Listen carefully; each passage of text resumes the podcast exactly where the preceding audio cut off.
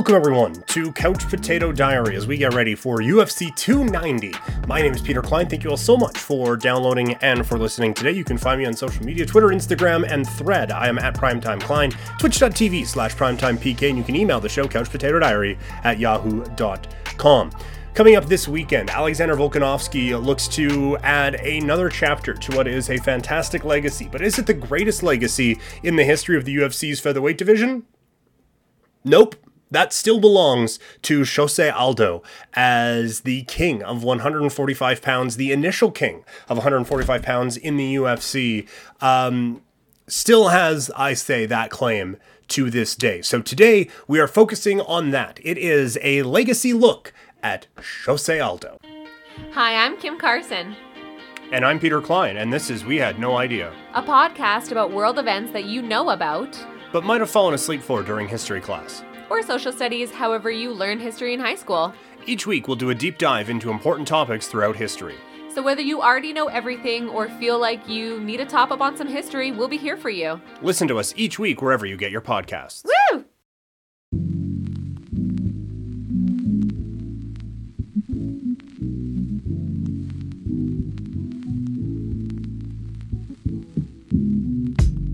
Jose Aldo was born on September 9th, 1986. He is a Brazilian mixed martial artist, widely regarded as one of the best fighters in the history of the sport, and specifically of the featherweight division. He is known for his explosive striking, technical precision, and exceptional takedown defense.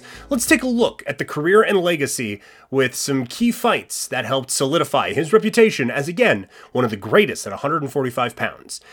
Aldo began his mixed martial arts career in 2004, competing in regional promotions in Brazil, quickly making a name for himself with his aggressive style and a series of impressive victories. To kind of run through it, his first loss comes in 2005 in Jungle Fight 5 at the lightweight. Um, before that, he won in 18 seconds in his debut. Then he won uh, after the first round in a uh, due to a doctor stoppage. He won in a minute 54 in 20 seconds. In 8:33, which is not something you see after the first round, but that's what it was. Um, and then another first round win, and then he won in a minute five in Reading, England, uh, for FX3 Battle of Britain. Um, so leading into his first loss, it was nothing but first round victories. So this was clearly someone who had an explosive striking ability. Um, one of them was a, a submission victory. The rest of them, one of them was technically submission, but it was submission to soccer kicks, which sounds just incredibly violent. But that this was someone who was using that incredible violence to make a name for himself. And then he finally gets to what at the time is the premier promotion for fighters under 155 pounds. This was before the Ultimate Fighting Championship had any weight classes under 155. So Aldo goes to the Zuffa owned WEC. Um, he joins the WEC in 2008 and he makes his debut in the promotion's real home of Sacramento, California, beating Alexandre Franca Nogueira at 322 of the second round. Um, and from there, he would pick up uh, a number of wins. He had his breakthrough moment in the promotion uh, in their uh, in, in, a featherweight championship bout uh, as he took on Mike Brown on November, tw- uh, what was it? November 18th, sorry, 2009. He gets this fight with a incredible flying knee knockout in eight seconds, beating Cub Swanson in a featherweight title eliminator. Leading up to this, he had beat uh, Jonathan Brookins, he beat Rolando Perez, and he beat Chris Mickle. Um, the last two were in the first round. The, the Swanson win was when he first really came onto my radar um, because Cub Swanson is a tough motherfucker, man. And he just slept that dude with a, a phenomenal flying knee that was uh, a highlight for WECs to come, which, I mean, there wasn't many of them. That was WC 41, and by WC 53, I believe, they were done. Um, so this was this was someone who was clearly special. Cub Swanson does not go down that way to that type of uh, to that type of a, a, fighter if they aren't something special. So then he goes into a big fight with Mike Brown, who was coming off of a, a win over Uriah Faber at the time, and at WC, uh, WEC 44, it was an incredible performance from Jose Aldo, showcasing his elite striking skills, dominating Brown, and securing a second round TKO victory to become the WEC featherweight champion. Throughout his career, Aldo displayed remarkable knockout power, precision striking, and just exceptional striking skills. He was known for lightning fast leg kicks, devastating combinations, and fluid movement inside of the cage. His striking accuracy and technique made him a formidable opponent for anyone in his weight class. And then it was the, the first rivalry that really defined his career, and that was about with Uriah Faber. And this one was on pay per view. Um, it was a very strange one. If you remember, if you were following MMA back in 2010, it was the WEC's first and only pay per view. Um, they had UFC backing, but because um, it was, I believe the UFC was on Fox at this point. Now this might have still been. This might this this was still Spike. Either way, um, it wasn't versus, which is where the WEC was. All their bouts were on versus, um, and they're owned by different companies, so they did like a prelim thing to, to lead into it, but they couldn't say WEC. So it was just the joke at the time was, oh, it's Faber versus Aldo FC. Um, and it, it, was announced as the Featherweight Championship of the World, not the WEC Featherweight Championship of the World. Like it did nothing to build the brand of the WEC at all. But at the time, like it was on its way out. Like I said, there's five more after this. But this was mo- massive. Faber was undoubtedly the biggest star of the the WEC's run, um, and really the face uh, of the WEC. When you go back and look at Uriah Faber's run, I think we kind of remember a, a, lot of the stuff with uh, with him in the uh, in the UFC. But this was someone who won the WEC Featherweight Championship at WEC 19. He doesn't lose it until WEC 36. It is a run of a couple of years. And in that time, he's beating Jens Pulver, Jeff Curran, Dominick Cruz, setting up that rivalry um, to, to kind of explode a, a, little bit later on. Also wins outside of the WEC over Bibiano Fernandes, who is one of the more underrated figures uh, of this time of mixed martial arts. So Uriah Faber is that guy, and Jose Aldo. This was the night that leg kicks really became a big thing in mixed martial arts because Aldo tore that leg up with phenomenal leg kick after leg kick after leg kick, just absolutely debilitating Uriah Faber and to the point like I think it changed the perception, quite frankly, of how leg kicks can be used and how effective leg kicks can be in the Ultimate Fighting Championship uh, and in mixed martial arts in general. Like that, there was the the thought at the time. I forget which um, which judge at the time said this, but one fighter had a, a, pretty significant advantage with leg strikes um, and then ended up losing. And there was well like what? Like why? Like I, I was clearly doing something. And the judge said well leg kicks don't win fights. And jose aldo, uh, jose aldo very much begged to differ as he just chewed that leg up and it, it helped set him up for a unanimous decision victory. Aldo's last fight in the WEC would be a knockout win over Manny Gamburyan on September 30th, 2010 in Broomfield, Colorado, winning the or retaining the WEC Featherweight Championship, which would later be promoted to the UFC Featherweight title. Um, and that gets to where Aldo really starts to to shine on a national stage. As it goes from the WEC, it's on versus, 100,000 people maybe watching it. Now you're going to the, uh, the, the, the, worldwide leader of mixed martial arts, which is not what they were called at all, but you're, you're going to the ultimate proving ground, the ultimate fighting championship. And he gets a gigantic stage for his UFC debut. This was UFC 129, which was at the Rogers Center, which is where the Blue Jays play. Um, as he took on Mark Hominick. In that fight, he looked like Hominick was birthing an alien out of his brain with the the size of the hematoma that was on the on his head, eventually getting a unanimous decision victory over Mark Hominick. Um, Aldo was just phenomenal in that bout, and then we get into one of the uh, another one of the rivalries for Jose Aldo that would kind of define things a little bit for him as he would go up against Uriah Faber trained Chad Mendes at UFC 142 in Rio de Janeiro, Brazil, uh, back in January of 2012. And this was one of the more memorable bouts and one of the more memorable moments for, for Aldo at this time, um, as he would go up against Chad Mendes, UFC uh, 142 uh, in 2012. This was an intriguing fight because, like, yeah, Faber and Brown couldn't take him down, but aside from that, like, Hominick wasn't really trying to take him down. Kenny Florian wasn't either.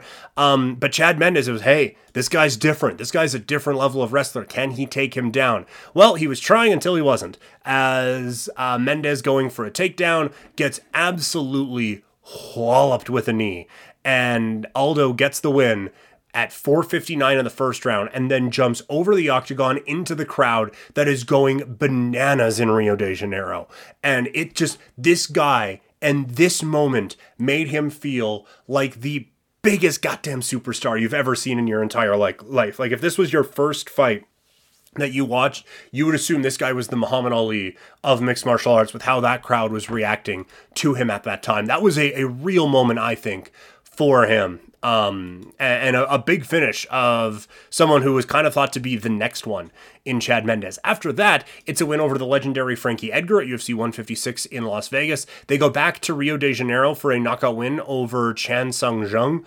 The Korean zombie had kind of worked his way up to that title fight, and eventually Aldo was able to put him away. Ricardo Lamas um, is beat by unanimous decision, and then you get Chad Mendes at UFC 179 and that again like this is one of the the biggest rivalries that he ends up winning is um, the the two fights over Chad Mendes, culminating at UFC 179. So at this point, the unbeaten streak has lasted from 2006 all the way up to 2014, and then you get into the Conor McGregor thing, where McGregor did a phenomenal job getting in Aldo's head, and eventually, the fight happens Las Vegas, Nevada, UFC 194 in 13 seconds. Conor McGregor gets the knockout win, dethroning Jose Aldo for the UFC Featherweight Championship. The only belt holder that that belt had ever known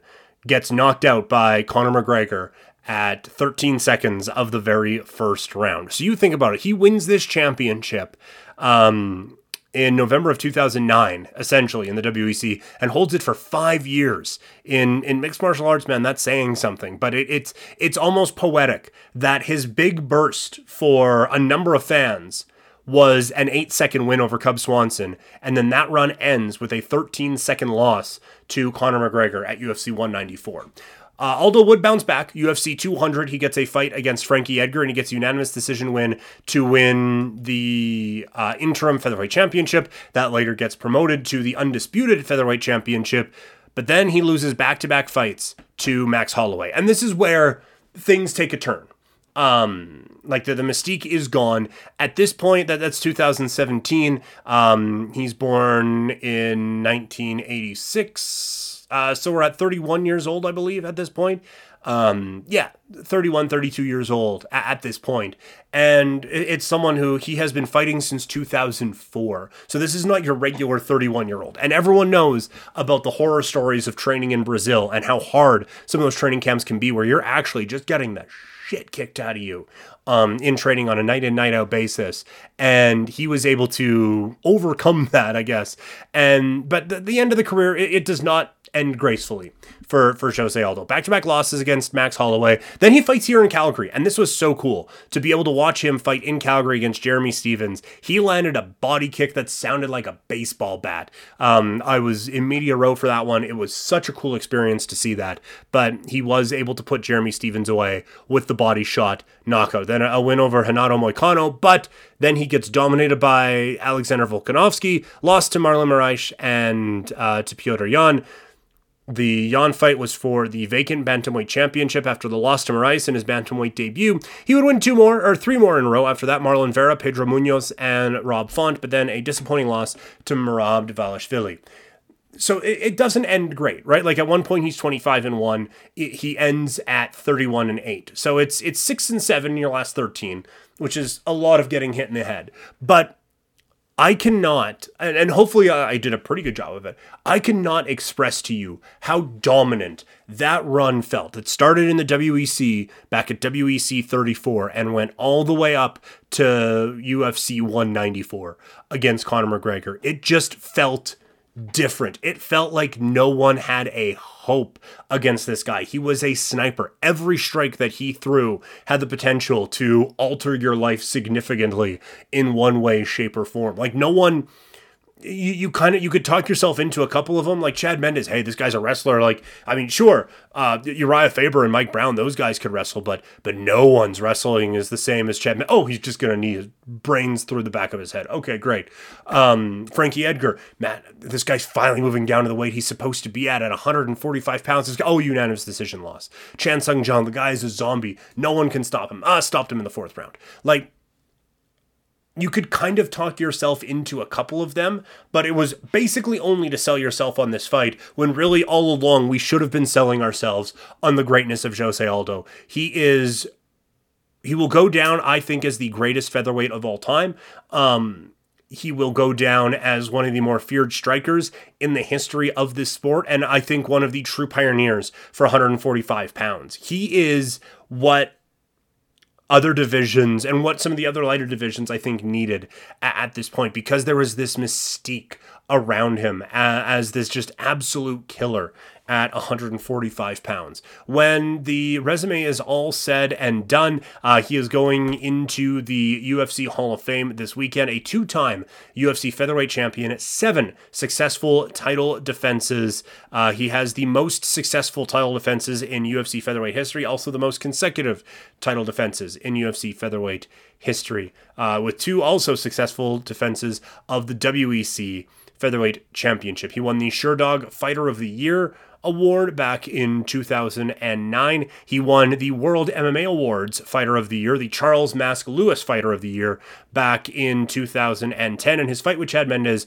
was widely regarded as the fight of the year for 2014 to just run through the resume of Jose Aldo barely scratches the surface. Like I said, this is someone who had a mystique, an, an aura around him it was just it just felt different. So as we go into UFC 290 this weekend with Alexander Volkanovski going up against uh, going up really it feels like going up against Jose Aldo's legacy, but going up against Yair Rodriguez. I believe Volkanovski is right now the most well-rounded fighter in the sport and could go down one day as the goat at 145 pounds, but he is just not at Jose Aldo's level, at least not yet. So that is your legacy look for Jose Aldo as uh, he goes into his rightful spot in the UFC Hall of Fame. Thank you all so much for downloading. Thank you all so much for listening. More UFC 290 coverage available on the podcast as there is a uh, going to be a fight breakdown of uh, some of the key bouts for this pay per view coming up. As always, rate, review, subscribe wherever you can. You can find me on social media Twitter, Instagram, and threads. I am at Primetime Klein, twitch.tv slash primetimepk, and you can email the show.